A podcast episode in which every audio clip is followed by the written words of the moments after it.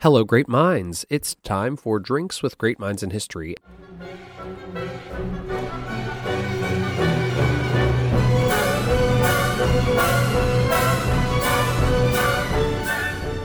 So, welcome to the show, everyone. As always, I'm your host, Mr. DGMH, otherwise known as Zach Tobacco. And before we get into the episode, great minds, this episode of DGMH is brought to you by Manscaped. You know, we all have hair, and some of us more than others. We get our hair cut, our beards trimmed, and yes, we scape some other things. And there's no better way to handle your hair than Manscaped. It provides a premier grooming experience with all their great products. Now, you might be thinking, who needs a special razor to groom different parts of their body? Well, men, the answer to that is everyone. I mean, think about it. You don't wipe your face with the same towel you use to scrub your feet clean. I hope. If you do, then maybe some revisions to your daily grooming routine are in order. I would suggest starting with the Performance Package 5.0 Ultra. Step into 2024 with confidence thanks to Manscaped, where resolutions are met and hairs are neatly kept. As the new year approaches, why not make self improvement a breeze by keeping your body well groomed? Introducing Manscaped's Performance Package 5.0 Ultra, the ultimate all inclusive kit designed to help you feel clean cut and confident as you should, featuring the Powerhouse Lawnmower 5.0 Ultra. This next gen trimmer ensures precision and ease when tackling your toughest hairs. So kick off 2024 with a trim above the rest and use code DGMH at manscaped.com for 20% off and free shipping. Included in this bundle is the brand new Lawnmower 5.0 Ultra, the Weed Whacker 2.0 ear and nose hair trimmer, which is fantastic, and the essential aftercare products, the Crop Soother and Crop Preserver. Their fifth generation lawnmower includes two interchangeable next gen skin safe blade heads, a standard one for taking a little off the top, and a new foil blade to go smooth wherever your heart desires. And both work very well. Plus, it's completely waterproof. And if you order now, Manscaped will also throw in two free gifts the Boxers 2.0 and the Shed 2.0 toiletry bag.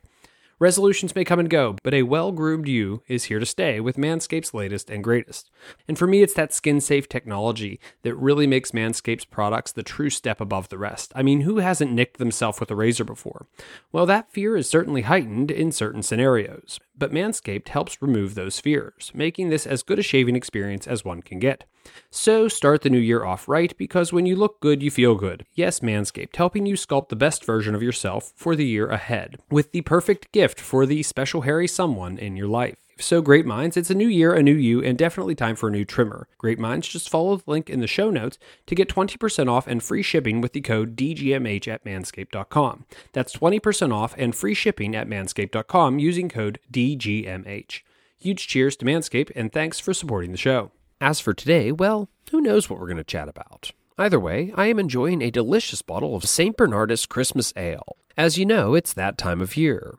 Actually, I have a rule in my house. It's not the Christmas season until I hear the opening theme to National Lampoon's Christmas Vacation, a true American masterpiece. But once I do, the tree can go up, the lights can be hung, and we can blast Mariah Carey every fa la la la lucking day. This year, that day was Thanksgiving. We carved the turkey, then we put up the tree. I watched my movie, and all was right with the world. Ish. There was still one thing lingering over my shoulder like a specter of doom and chaos to wrap up. Well, I won't lie. When I scripted this portion of the show out, I hadn't yet decided. I was hoping something would come to me that mirrored past closing episodes. I looked back. Interestingly, season 1 never really ended. Instead, it just bled into season 2 which itself closed on Repeal Day, the end of Prohibition. That was an easy choice. Sadly, I had no great holidays around this time of year save Christmas. I mean, obviously, yeah, fucking Christmas, New Year's, all that stuff. Hanukkah might be fun, but we've already had plenty of incest, sex, scandal, war, save only my sanity. Nothing really seems to be missing, save beavers. But I can't do another episode on the DGMH official mascot, can I? Nah. Right? Ah, fuck it, I don't know. I guess let's just talk about Santa. Or at least the guy who puts the secret in Secret Santa. A man whose legacy is shrouded in a great deal of mystery and history. That is, jolly old St. Nick. So let's start with a question. The question that haunts our childhood. Truly the most tragic reality as we come of age. Is Santa real? Well, that's a more interesting question than you might think.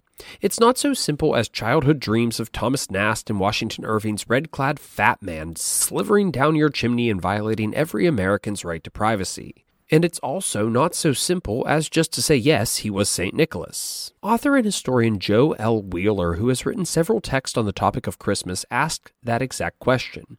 He said, quote, It may seem odd to ask if St. Nicholas really lived, but it was the task he had to first attack before he could ever consider writing volumes on the subject. Wheeler, convinced of St. Nick's existence, found the following Quote, There is remarkably little in the way of surviving documents that mention St. Nicholas, but neither me nor Wheeler are surprised by this. St. Nicholas lived through the 3rd and 4th centuries, violent and tumultuous times as the Roman Empire of the West approached its slow decline. In fact, historian Jeremy Seal points to one singular piece of evidence to confirm the existence of the man that would become Santa. Dating from the 6th century, some 250 plus years after St. Nick's death, tells the story of another Nicholas, St. Nicholas of Sion, who took his name in honor of our subject for today. This, along with later accounts, have assured historians, for the most part, of the existence of St. Nicholas of Myra, whose mythical actions do not discredit his legitimate existence. His existence has only been further reaffirmed by the recent discovery of his tomb in the previously submerged portion of the Church of St. Nicholas in Myra, Turkey, where he was said to have been buried in circa 343. So, believe it or not, St. Nick is real, or at least I think. Either way, we are going to focus on the man and the myth, as studying any saint's lives requires a little bit of faith. So let's get to it. A history of St. Nicholas. If I said to you, today we are going to cover a great mind that openly paid for prostitutes, snuck around giving gifts to little kids, and found himself in jail, the last person you would think of was Santa, or at least the actual human that Santa is based on. I mean, that description would better fit St. Ick than Nick. But no, that's what we're going to look at the origin story of the real life Santa, even if his story sounds more reminiscent of an SVU episode than a Coca Cola commercial. But St. Nick wasn't a creep or a bad guy. I mean, hell, he's a Catholic saint. Catholic historical figures rarely, if ever, turn out to be pieces of shit. Yeah, I'm going to leave that in. What's the worst that could happen? Anyways, Saint Nick is no creep. He's a badass, a true saint who didn't give a shit about social norms, socioeconomic status, or really anything other than being awesome. Dare I say, good. So let's look at a little Saint Nick. But first, it's some history for you, a reason to drink for me. It's the history of the great minds that made history come to be. It's a little Saint Nick, little Saint Nick. Ooh, ooh. Today we cover Saint Nicholas, a Catholic saint. Like I said, saints' lives need to be taken with a grain of salt. I mean, I think that most saints did a hell of a lot of amazing things, but sometimes the stories get a little far fetched. Example, the time that today's subject managed to resurrect a few pickled, murdered children. Why, yes, I did say pickled. I mean, that might be a bit of a tall tale, but the idea that Santa is rooted in myth shouldn't surprise anybody. Either way, let's ditch that grain of salt and take a look at the miracles of St. Nicholas, that is, the rise of a saint. In his rise to sainthood, Nicholas started as a simple average person who, upon the death of his parents, inherited a modest sum of money, money he intended to use for good. In our first story, he is said to have saved three young girls from a destitute life and prostitution. The story goes that a man could not afford to pay the dowries for his three daughters to be married off, and as a result, they would likely be turned out to the streets. In secret, St. Nick delivered a sack of gold to the family's doorstep, allowing the oldest young lady to be married. After the first wedding, St. Nick again provided the family with gold for the second dowry. At this point, the father was growing curious. Who was his mysterious patron? So, for several nights, as told by one of St. Nick's earliest biographers, the father waited to catch his savior in the act. And when seeing Nicholas, the father fell to his knees in thanks. But always humble, St. Nicholas provided him with the money for the third dowry and asked that he never share the secret of his charity. Obviously, this is the root of his secret gift giving, sneaking around in the dead of night and giving to those less fortunate, that became so essential to our jolly fat Santa. As early as the 12th century, St. Nicholas Day, December 6th or 19th, depending on the calendar you follow, was celebrated in the Netherlands, where candy and small gifts were given to children in need. His charitable acts were depicted in Christian art for centuries, at times being seemingly as popular as Madonna and Child, only helping to cement the legacy of what would become Santa. From there, St. Nick traveled to the Holy Land where things got a little hmm, Mosesy. During a pilgrimage to Jerusalem, St. Nick watched as a storm nearly sunk the ship he was traveling on. So, what happened is he walked onto the deck of the ship, raised his hands, quashed the waves, and calmed the storm. This moment, which is a little hard to believe but might have just been some odd weather patterns, led him to now be venerated as the patron saint of sailors. Eventually, St. Nick was elevated to the position of Bishop of Myra, which is an interesting story in itself, as supposedly the sole qualification for becoming the next Bishop of Myra was just being a priest that showed up. In a fated plot twist, upon his return to the Holy Land, the sitting Bishop of Myra had recently died, and the clergy of the city decided that the first person to enter the church would be the new bishop. It just so happened that that priest was our St. Nicholas, who had stopped off for a quick prayer. At this point, though, he was fairly young, especially for a bishop. But from there, we see St. Nick's story take a darker turn. Serving as bishop under the reign of Diocletian, he was said to be imprisoned, tortured, and eventually exiled during the Great Persecution. This was a massive crusade against the rising Christian faith, demanding that the Christian population adhere to traditional Roman religious customs, offering up ritual sacrifices to the gods, etc. Although quite bloody, the Great Persecution was a move that ultimately failed to quell the rise of Christianity. In the end, thousands were executed, but the exact number is uncertain. Either way, St. Nick survived. Things, of course, changed after Diocletian, as the now sole Roman Emperor Constantine converted him and his empire to Christianity.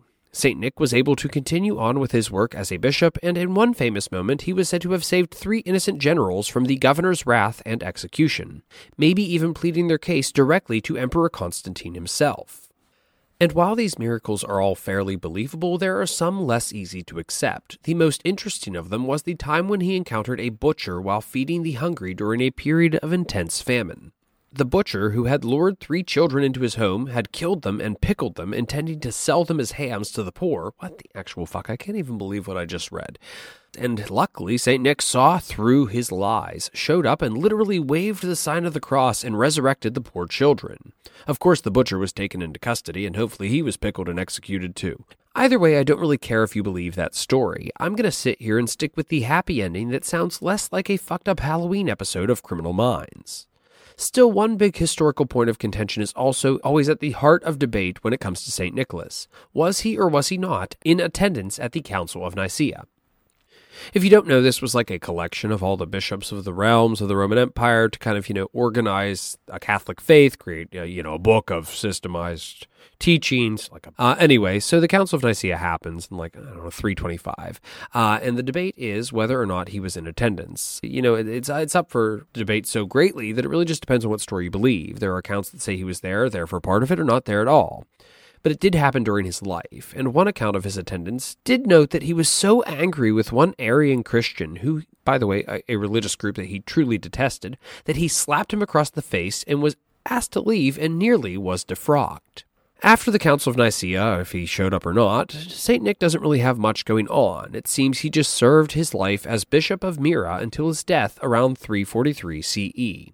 So that's the short story of St. Nicholas. But how do we get from saint to Santa? Mm, well, that's actually pretty simple. During his life, St. Nick would actually go around secretly giving to those in need. Gifts, candy, maybe, I don't know, but he definitely helped those who were struggling and less fortunate. Maybe not giving toys to children, but instead giving gifts of charity to those in need. It still nonetheless makes for a pretty easy leap to Santa. And it doesn't really get more complicated than that. Santa Claus comes from the Dutch Sinterklaas, which is a slight deviation from Sint Nicholas, that is, just Sint, which is Dutch for saint. The Dutch Christmas season just so happens to coincide with, with the feast day of St. Nicholas, December 6th. Slight note, that date is actually December 19th in the Orthodox Church, where he is also a very important saint. From the mixing of Netherlandish traditions to England's Father Christmas, somehow we ended up with American Santa. I don't know if it's fair to call him that, but I mean, he got his fatness and red suit here, so I guess I'm going to say that. Of course, I do recall mentioning all this in the Thomas Nast episode, which you can totally go back and check out, but I'm pretty sure it was all rooted in Washington Irving's History of New York, where the image of Santa was originated and Santa actually got his name. From there, cartoonist Thomas Nast cemented our jolly fat man dressed in red into the American framework. Interestingly enough, the tomb of St. Nicholas was recently uncovered, at least with a high degree of certainty, in Myra or modern day Demre, Turkey, that is D E M R E, where his bones once were kept before they were plundered in 1087. His bones are now actually located and venerated in Bari, Italy. So, yeah, that's it. The short story of St. Nick, from saint to Santa. In the end, it was kind of funny that the myth of Santa and his red nosed reindeer seemed like a falsity of our childhood, yet eventually we sit back and say, well, shit, Santa and the reindeer are real. Something that every year shocks me is how many people don't know reindeer are real. Well, let's wrap this up. But wait, there's still something missing. How do we fix our big season 3 issue? How can we get some beavers? What beaver story is there left to even tell? Oh, there's always a beaver story left to tell. So let's take a second to tell a quick tale of what seems like Santa dropping presents of beavers to the ground in Idaho in the 1940s. And I won't lie, I was surprised because it was pretty hard to find a new beaver story that was somehow connected to this season. Then it happened. A new piece of beaver history just fell on my lap that I had never encountered before, and it is tied to conservation. Teddy's legacy loosely in action. So, what's the story? So, apparently, from 1939, while World War II was still raging on, to about 1950, the state of Idaho had a bit of a beaver problem. Basically, as more populated areas of Idaho grew and grew, there was a need to get rid of beavers. Well, more save the beavers, as scientists began realizing the important role they played in local ecosystems. What a lot of people overlook about our dam building DGMH mascot is that beavers are absolutely essential to the ecosystems in which they live. To reinforce this point, recently two North American beavers were reintroduced into England to help increase the beaver population that was once decimated by European greed. Why?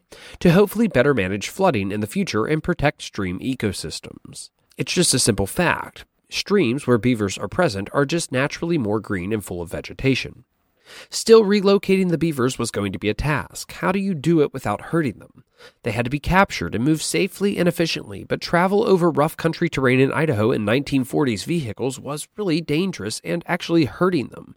It was noted that this rough transportation was actually doing more harm to the beavers. So one group came up with a wild plan take to the skies. And so our beavers were airborne. As the team worked to find a suitable solution, a box was actually developed that could hold two beavers as they were parachuted down to their new home. Initially, the idea was to create a light willow wood box that the beavers could gnaw their way out of after touchdown. But that was problematic in itself, as it ran the risk of beavers mistaking their carrier for an in flight meal. And yes, I know that beavers don't actually eat the wood. So, why go to this much effort? Well, beavers are just that awesome and efficient, and believe it or not, it actually made financial sense. Beavers can be crucial in preventing droughts, increasing vegetation, and even reducing the outbreak of wildfires in certain areas of the nation. As to the cost, one report done by the Department of the Interior in the period noted that the cost of moving a beaver, of relocating a beaver, was about seven to eight dollars between capturing and transportation. But one singular beaver could save about three hundred dollars of hard labor in dealing with the aforementioned issues. Beyond that, it made expensive dam building in certain areas almost totally unnecessary.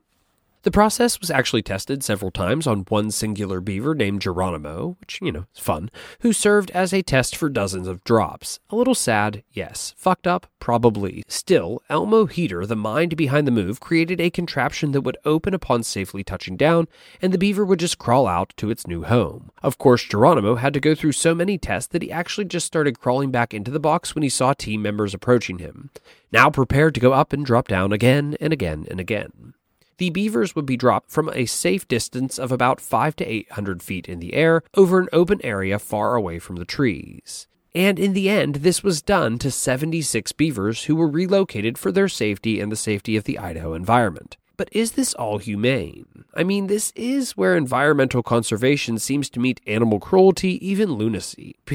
I mean, we basically have beaver paratroopers parading down over Idaho's countryside like they were American paratroopers on the D Day invasion. So, as to the humaneness of it all, I guess it just depends on who you ask. Obviously, even as I tell this story, the whole plan sounds like a joke. It wasn't, it really happened, and surprisingly, it wasn't deadly.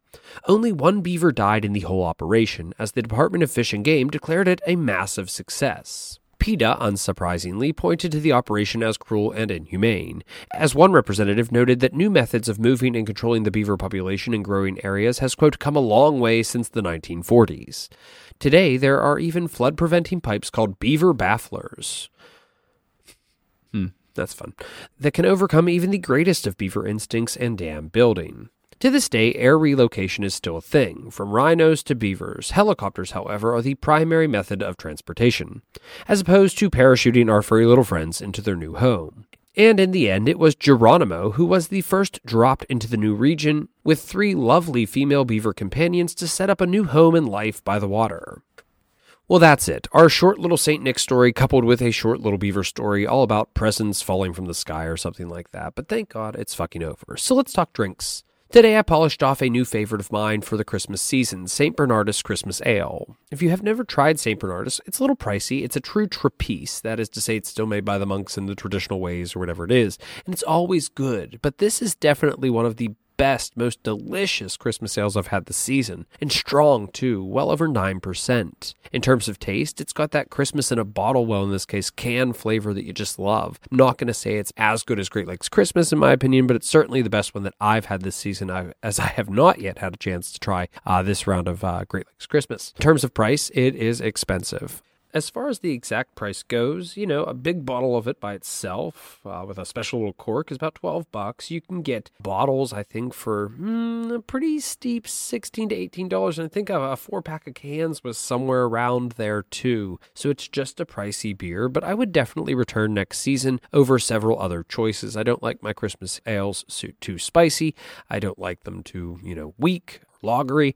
Uh, this was just full of flavor, just dark enough. Definitely one of the best. So, in terms of taste, oh, I guess I forgot to say the numbers, but it's the end of the season, so who really gives a shit? Uh, taste, definitely 5 out of 6. Price, probably you get what you pay for, but it's super expensive. So I'll split it down the middle, three out of six, and I would definitely return. But price would limit it to probably once a season, so four out of six for that. In total, that puts us at 12 out of 18 points and ooh, just about five crowns. Well, that's it. If you enjoyed this episode of Drinks with Great Minds in History, then we hope you go leave the show a great, hopefully five star review wherever you listen. And join in the conversation over on Instagram and Twitter at DGMH History or on the Drinks with Great Minds in History Facebook group. Of course, you can get access to even more DGMH over in Patreon land, where listeners of all levels get access to content, including what I'm teaching, extra moments with Mr. DGMH, and Cullen, last call bonus episodes from Shots in Sight, Cullen Chats China, Pete Chats Portugal, another moment with Mr. DGMH on the 30 Years' War, and of course, pregame chats where we answer listener questions, catch up, and chat all kinds of history listeners, just follow the link in the show notes to get access to all this great content and support the show, my fragile ego, and my drinking hobby. And don't forget to check out Manscaped. Use code DGMH at checkout to get 20% off your order and free shipping. But either way, thanks to all of you for listening. Happy holidays, and I hope you have the hap hap happiest Christmas since Bing Crosby tap danced with Danny fucking Kaye. Cheers.